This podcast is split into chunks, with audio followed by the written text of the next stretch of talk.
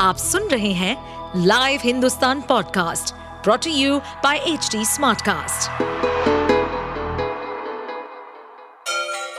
Ganga किनारे बसे राज्य उत्तर प्रदेश की खबरें पॉडकास्ट में आपका स्वागत है इस पॉडकास्ट में हम सुनेंगे छोटे शहर इटावा से लेकर राजधानी लखनऊ, चमड़े के शहर कानपुर और राम की नगरी अयोध्या जैसे सभी शहरों से जुड़ी राजनीति, विकास, मनोरंजन दल बदल फरेब और अपराध जगत की सभी खबरें बसपा सांसद दानिश अली पर बीजेपी सांसद रमेश बिधूड़ी की गालियों ने विपक्ष का सुरेख कर दिया है। दानिश अली से मुलाकात के बाद गले लगाकर राहुल गांधी ने बड़ा संकेत दिया। राहुल के हमदर्दी के बाद अखिलेश यादव ने कहा कि दानिश अली 2019 में सपा बसपा गठबंधन में चुनाव जीते थे। वह समाजवादी पार्टी के भी हैं। बीजेपी और बीएसपी के सांसद की लड़ाई से यूपी में इंडिया गठबंधन में मायावती की एंट्री को लेकर अटकलें लगने लगी हैं। लेकिन सवाल यही है कि अभी तक बीजेपी और कांग्रेस से दूरी बनाकर चल रही मायावती के लिए क्या दानिश अली इंडिया गठबंधन में एंट्री का दरवाज़ा खोल पाएँगे सियासी जानकारों की माने तो जयंत चौधरी की आरएलडी और यूपी कांग्रेस के कई नेता चाहते हैं कि बसपा भी गठबंधन में रहे ताकि दलित या मुसलमान वोटरों में एक रत्ती कंफ्यूजन न हो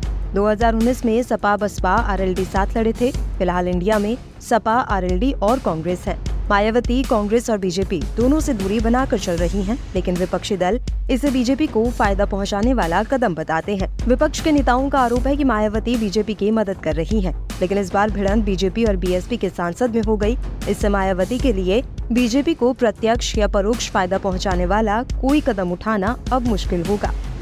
कांग्रेस और आरएलडी चाहती है कि बसपा साथ आए।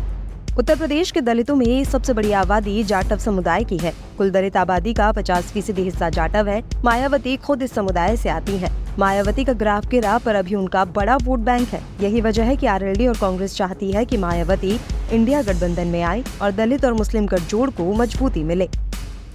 बसपा इंडिया का हिस्सा नहीं तो किसे फ़ायदा, किसे नुकसान? यूपी में कहा जा रहा है कि बसपा वोट बैंक खिसक रहा है। दलितों में एक तबका बहन जी की पार्टी से मूव कर चुका है, लेकिन मायावती की बसपा में इतना दम ज़रूर है कि वो आने वाले चुनाव में इंडिया गठबंधन को नुकसान पहुँचा सके। माना जा रहा है कि अगर मायावती इंडिया गठबंधन के साथ चुनाव नहीं लड़ती हैं तो ज़्यादा नुकसान इंडिया गठबंधन को हो सकता है। ऐसी स्थिति में बीजेपी को फ़ायदा होगा। बीजेपी की चाहत यही है कि बसपा विपक्षी गठबंधन का हिस्सा न बने। मायावती के लिए अहम है ये चुनाव, चुनौतियाँ भी। मायावती के लिए लोकसभा चुनाव काफ़ी अहम है और उनकी पार्टी के लिए अस्तित्व बचाने की लड़ाई होगी। 2019 के चुनाव में सभी पुरानी बातों को भूलते हुए उन्होंने अखिलेश यादव से गठबंधन किया, जिसका सबसे ज़्यादा फ़ायदा बसपा को हुआ। सपा तो 2014 की तरह 2019 में भी पाँच सीट पर रही, लेकिन बसपा को 2014 के ज़ीरो के मुकाबले 2019 में 10 सीट पर जीत मिल गई।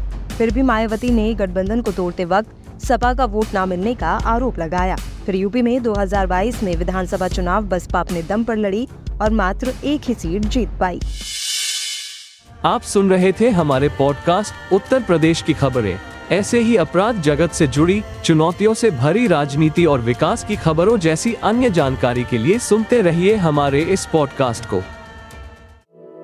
इस पॉडकास्ट पर अपडेटेड रहने के लिए हमें फॉलो करें एट एच हम सारे मेजर सोशल मीडिया प्लेटफॉर्म पर मौजूद हैं। और ऐसे पॉडकास्ट सुनने के लिए log on to W W W dot H D smart cast dot com